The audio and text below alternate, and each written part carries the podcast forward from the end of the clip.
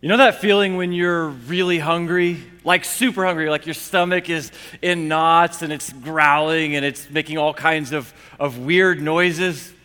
My kids, when, when they're hungry, I've noticed this phenomenon occurs. They actually start melting. They're like, Dad, I'm hungry. And they're like, Dad, I'm hungry. And the hungrier they get, they get smaller. They're like, Dad, I'm really hungry. And I'm afraid they're just going to end up in a puddle of like clothes and tennis shoes. Is all that's left. It's terrifying. What do you do when you're hungry? You eat, right? And the hungrier we get, the more desperate we get. So when we're first hungry, it's like, yeah, I could eat. What, what sounds good? And then before you know it, you're on a Taco Bell bender, just killing 59 cent tacos like they're manna from heaven. They're great. The worst is when you get hungry late at night and so you go to your fridge and you open it up, and it's like, what do I want? And there's nothing there. You just stare at it for a while. And then you go to the pantry and you open it up, and you still can't really find anything you're that excited about. And so before you know it, you're sitting on the couch just scooping crumbs out of the bottom of the chip bag with one finger, just licking the seasoning off. Oh, you've never done that, huh? Liars.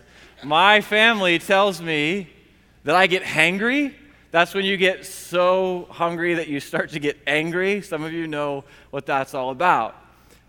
Well, what do you do when you're hungry? You eat. And sometimes just a small snack, something little will kind of tide you over, will get you through. Other times you got to go bigger. You find yourself standing there holding two plates wearing your stretchy pants at Shady Maple, and you're like, I don't know how I got here, and I hope nobody sees me, but I'm going to do this thing. You got to eat. Our bodies are made that we have to eat. When we get hungry, our stomach sends a message to our brain and it tells us, you need nourishment. You need to eat. And we all have different tastes, likes, dislikes. We try different diets. But all of us have to eat. And so that's physical hunger. But what about spiritual hunger? Because just like your stomach is empty sometimes, occasionally your heart and your, your life feel empty. What do we do when we're spiritually hungry? That's what we're going to talk about today. If you have a Bible with you, we're going to be in the book of Nehemiah, chapter 1. Nehemiah is in the Old Testament. So if you flip open your Bible, you get to like the Psalms, that's kind of in the middle there. You've gone too far. Go left, go back. You'll find Nehemiah. It's a small book there. We're going to meet a guy named Nehemiah we're going to call him Hungry Nehemiah. See, we're in this series called Are We There Yet? And we're saying that for Christ followers, for Christians, we sort of we have this goal, we have this destination. And in one regard, we've arrived. See, when you put your trust in Jesus Christ, the Bible says that God welcomes you into his family. He calls you his son or his daughter. And there's nothing higher, there's nothing greater, there's nothing to achieve beyond being called a child of the king. There's nothing more that you can esteem to. That's as good as it gets. And yet, we're all still sort of on this journey to become the person that God wants us to be. And so when we talk about spiritual hunger, the day that you placed your trust in Jesus, God filled you up he gave you meaning. You, if you are a Christ follower, you have arrived. Jesus is everything, He is all that you need. And at the same time, we're on this journey. And in this life, we are never fully satisfied. And sometimes we find ourselves feeling particularly empty. So, what do we do? What do we do when we're spiritually hungry. That's what we're going to talk about today. And before we dive in, I want to define spiritual hunger. And so I'm just going to say it's be good to write down or just keep filed away in your brain. I'm going to say that spiritual hunger is the need of our heart or of our soul to feel whole. So let me tell you what's going on in the world when we meet Nehemiah. God has chosen a group of people. They're called the Israelites. He has chosen them to be his people. And their story kind of journeys through the Old Testament, and there's a pattern to their story. God calls them, He says, Follow me, follow my commands, my decrees. And for a while, they do. They do what, what God asks them to do. But then after a while, they're like, yeah, we kind of think we have a better way. We're going to try our way. And so they, they go a different direction. And it usually ends up they're in a bad spot. And so they cry out and they go, God, okay, fine, we need your help. And God rescues them, He restores them, and they get back to following God. And they do that for a while, and then the pattern repeats, and they kind of go off on their own. And God is super gracious. God lets us make our own choices. He doesn't force himself on anybody, but often we have to live with the consequences of those decisions. And so enter Nehemiah. He is living with the consequences of some decisions that his ancestors made. And so instead of being in Jerusalem where he belonged, because he's a Jew, he belongs in Jerusalem, instead of being there, we meet him in a palace in the enemy's country, in Babylon. See, Babylon had come to Jerusalem about 140 years earlier and wiped out Jerusalem. They had burned down the temple, they had destroyed uh, the houses, and they had knocked down the wall that went outside, uh, that went around the outside of the city. And they took a bunch of, most of the Israelites, and they took them to Babylon so that they could make them work for them. They made them their slaves. And so this is the backdrop for Nehemiah. The Israelites have been in captivity in Babylon for uh, 140 years. And you know, we read stories in the Bible about the Israelites being in captivity. At various times, they're in exile from their country. And you kind of wonder, like, why don't they just go home? Like, why don't they just, can't they just leave? There's a bunch of them. Just leave. Babylon and Jerusalem are worlds apart. And what stands between them is about a thousand miles of the Arabian desert. And so they're not just picking up one day and going home. It would take months. They would never be able to put together enough supplies to make it through. And so they're stuck a world away from home. And enter Nehemiah.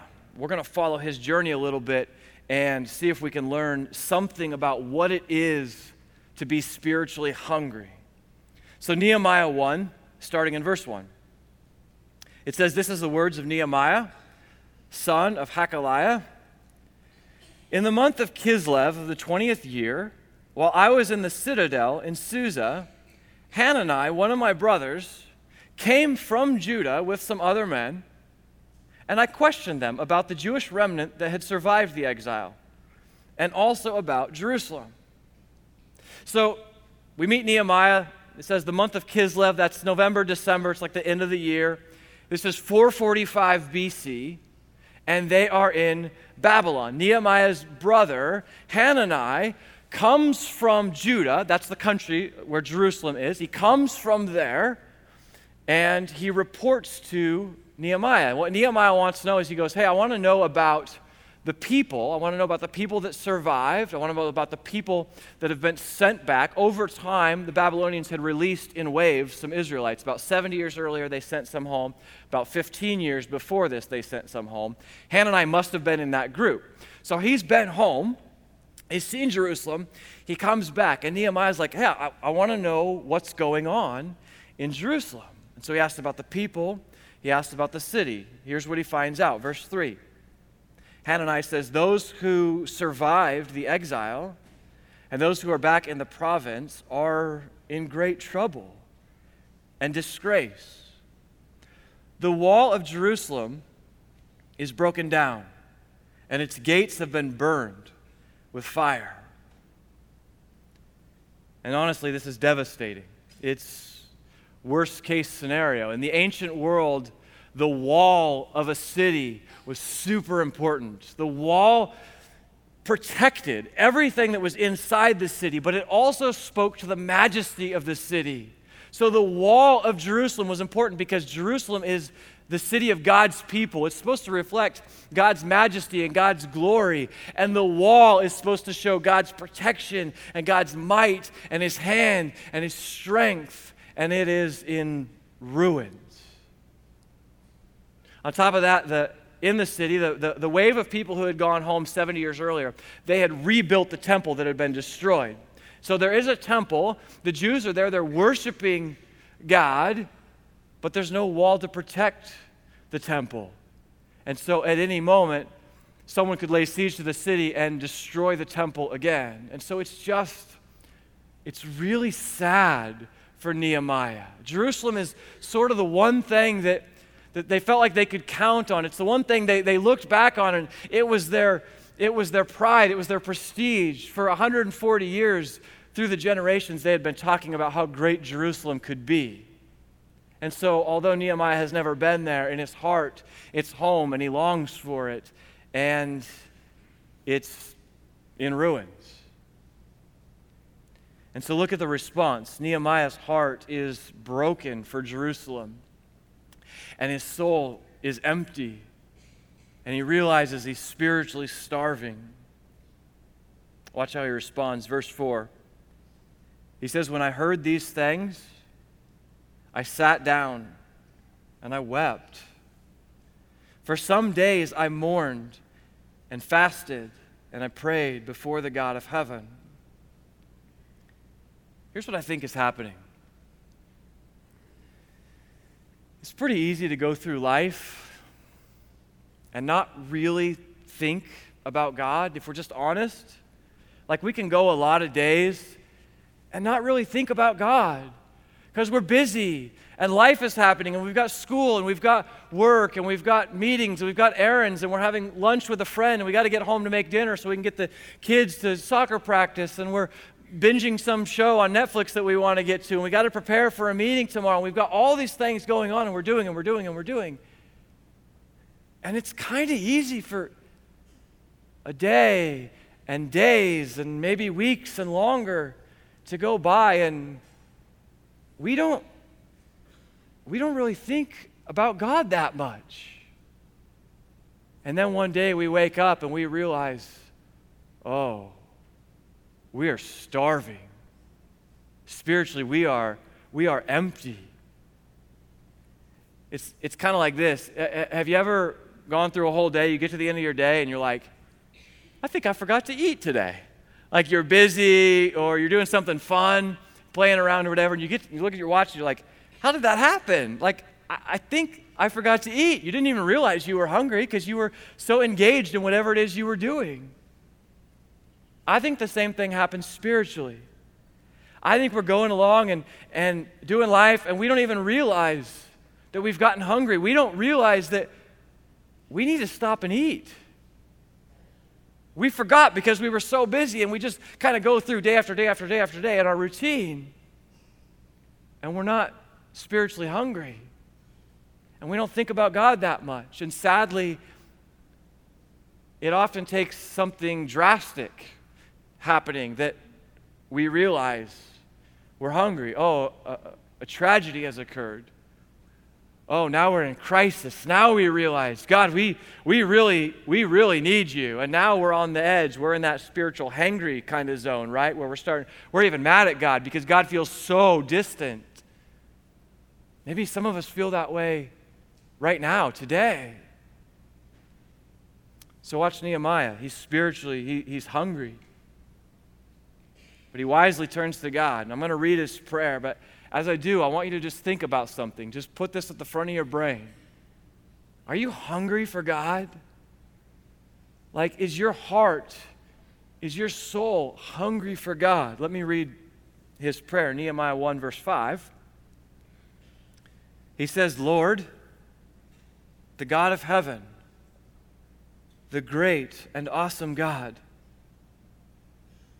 Just sidebar, if you're like, hey, I, you know, my prayer life, it's kind of lacking. I don't even I don't even know where to start. Maybe prayer to you is like this foreign thing. Maybe it's just been a while. You go, where do I even start? Here. Read these words. These are incredible words. Pray these words. Our great and awesome God, who keeps his covenant of love with those who love him and keep his commandments. Let your ear be attentive and your eyes open and hear the prayer that your servant is praying before you day and night for your servants, the people of Israel. This is a desperate man. This is a hungry man who's going, God, I got nothing. Please hear me, God. He says, I confess the sins, we Israelites, including myself and my father's family, that we have committed against you. We have acted very wickedly towards you. We have not obeyed the commands, the decrees, and the laws that you gave your servant Moses. You could just hear it in his voice. It's this sort of come to Jesus, come to God moment where he just goes, God, okay, we screwed up. Please hear us. Please, God, we need you. Change our hearts. He continues, Remember the instruction, God, that you gave your servant Moses. You said, If you are unfaithful, and they had been, I will scatter you among the nations. And God did. That's what's happened. That's they were unfaithful. That's why they're in Babylon. But, but God, you also said, if you return to me and obey my commands, then even if your exiled people are at the farthest horizon, I will gather them from there and bring them to the place I have chosen as a dwelling for my name. Just really interesting. Nehemiah goes, Hey, hey God, remember you said, if we are unfaithful, okay, we have been.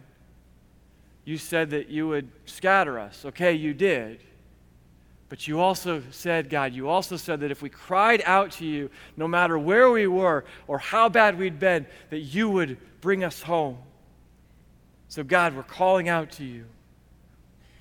Verse 10 These are your servants and your people whom you redeemed by your great strength and your mighty hand. Lord, let your ear be attentive to the prayer of this servant. That's the second time he's asked that. And to the prayer of your servants who delight in revering your name. Give your servant success today by granting him favor in the presence of this man. Nehemiah is going to go and talk to the king. And Nehemiah says, I was cupbearer to the king. I want you to see something about how Nehemiah prays. See, there are two different types of prayers. There are sort of two different ways to pray. One way of praying is focused on our circumstances. It's God, change my circumstances. It looks like God, God, would you heal my body? God, would you help me get that promotion? God, would you help me get into a good college? God, would you repair my marriage. God, would you watch over us as we travel? These are prayers regarding our circumstances. There is nothing wrong with these types of prayers. Those are one type of prayers. There is another type of prayer that is not so much for, focused on our circumstances, but it's God, change me. It's God, change my heart. This is what spiritual hunger looks like. Nehemiah is going to get to the circumstance stuff. He's going to say, God, get us out of Babylon. You got to get us out of here, Lord. He'll get there. But he starts with his heart. He starts with the heart of, of the Israelites. He says, God, God, change my heart. You see, if all we ever want, if all we ever want is to be able to go to God and ask Him to fix stuff for us. If all we want is for God to be that cosmic genie in the sky who, when we have a problem, we take it before Him and say, Here you go.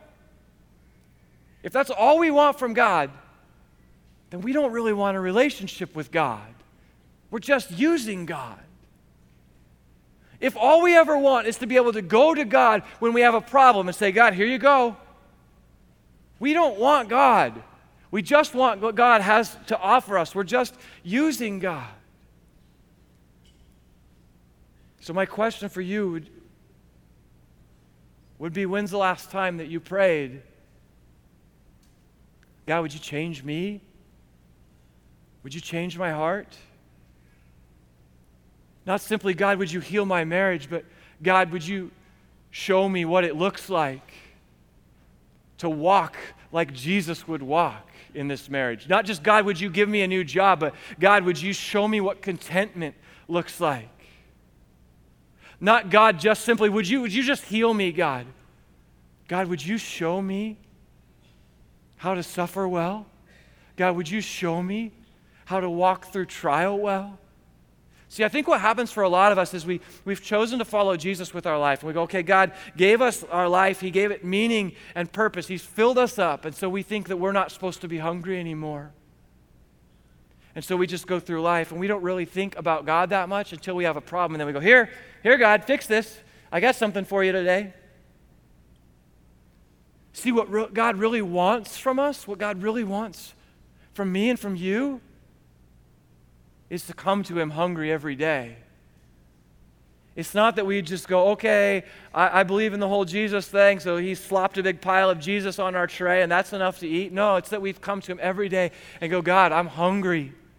God, I'm starving. God, I need you to fill me up.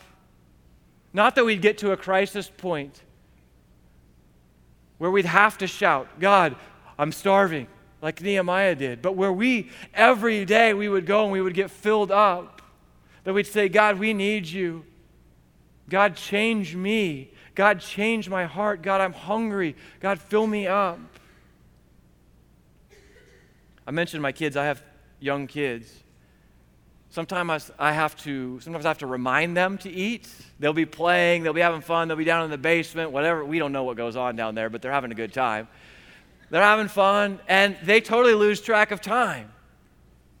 And we got to remind them to eat. We call them to the table and they're like, "We didn't even know it was time. We were we were playing, we were doing whatever. They didn't even know it was time to eat." They don't want to stop honestly playing because they're having fun. And I hate to be the bad guy, I hate to ruin their fun, but I know they need to eat. Because if they don't eat, apparently their bones are going to start melting and they just start going, Daddy, I'm hungry, right? Hangry is right around the corner for my kids if they don't eat. I know it's coming. They're going to get hungry and they're going to crash and burn. And so I make them stop what they're doing and I call them to the table because I know I know they need to eat. Family, can I call you to the table today and tell you it's time to eat? Can I remind you that for some of us, it's, it's been a while since you've eaten. It's been a while since you've filled up spiritually and you're cruising through life and, you know, everything's kind of, it's going okay.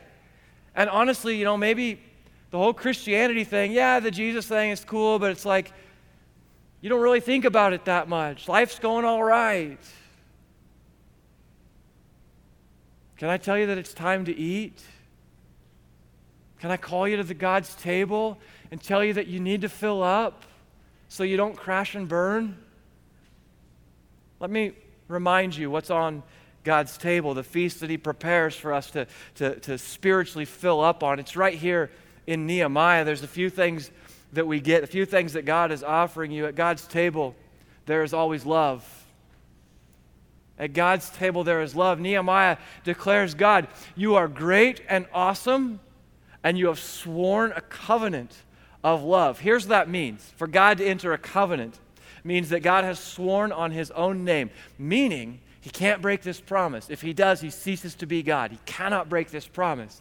And his promise is his promise is to love us all the time, to love me, to love you. No matter how unloved you feel, no matter how unlovable you feel, no matter how much you feel like I've done all kinds of things for God to not love me.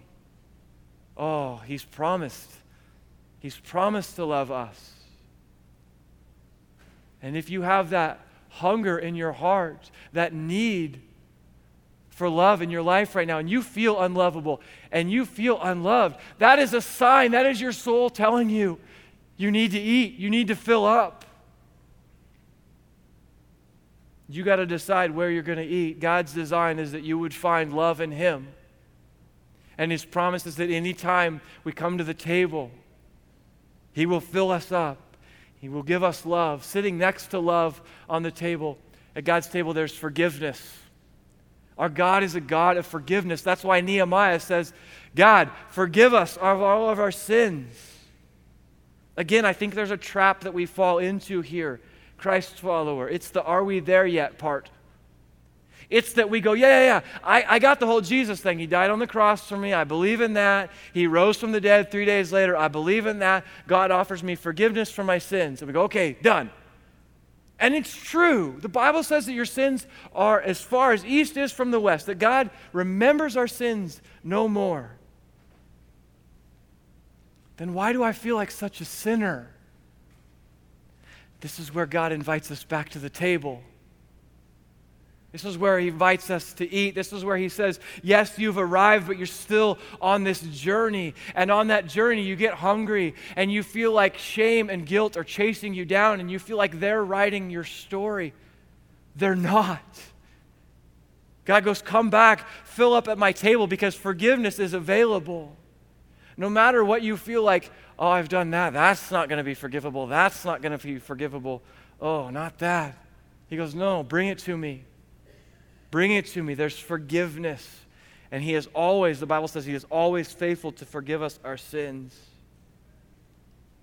The dessert on God's table is meaning.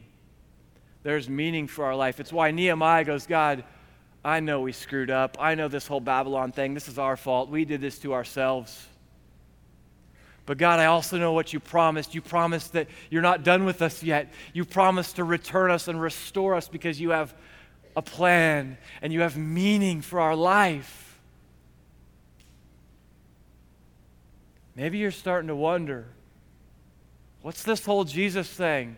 Like, what is it really about? What's the point of it? Somebody said to me the other day, they said, I started following Jesus and, and my life got worse. And I was like, yeah, I get that. I get that. You know what? So does God. But the hope and the promise and the meaning that He brings to your life is that He's not done with you, He still has a plan. Guys, I don't know where your relationship is with God today. I don't know if you walked in here and you feel great and you feel satisfied and everything is awesome. That's wonderful. But maybe you walked in today and you're feeling empty. Maybe you couldn't even describe it, but, but hearing this spiritually hungry, you're like, that, that's, that's it. That's, that's what I am. Maybe you're here today and you've never had a relationship with Jesus. And you're going, my whole life, I've been empty. Each of us. Can I invite you to the table? Can I invite you to God's table? If you were physically starving, I'd go, hey, here's food. This is the answer. This is what you need. If you're spiritually starving, this is it. It's come back and eat. Come back and say, God, I'm hungry. I got nothing else. God, I got to eat. I'm empty. And if that's you, it's as simple as what Nehemiah did. It's just saying, God, I need you. God, fill me up. God, I didn't know, I don't know how I got here, but somehow, God, I'm, I'm pretty hungry. I need to eat. Could you, could you pray that today? Could you be humble enough to say, God, I'm hungry. I need you to fill me up. Would you bow your heads with me? Just for a moment, I'm going to let it be silent. And if you need to say, God, I'm hungry, do it.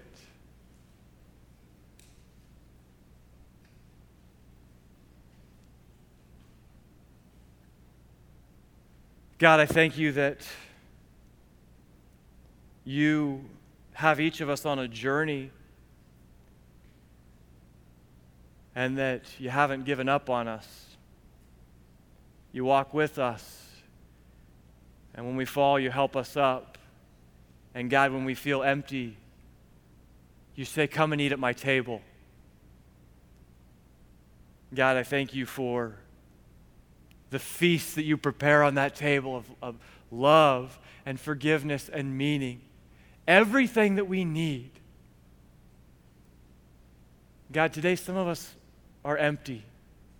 And we've been empty for a while, for weeks, months, some of us years. God, maybe we're like Nehemiah's people Maybe we messed up. Maybe we're living with some consequences. Okay, but here's what I know, God. You promised that if we cry out, you would restore us. You promised if we call on you, you will fill us up. And so, right now, God, we're calling on you. We're hungry. We got to eat. Fill us up with your goodness and your love today, Lord. Jesus, thank you that you are everything that we need. Thank you that you always offer us, not just once, but you always offer us, offer to fill us up. We ask all these things in your name. Amen.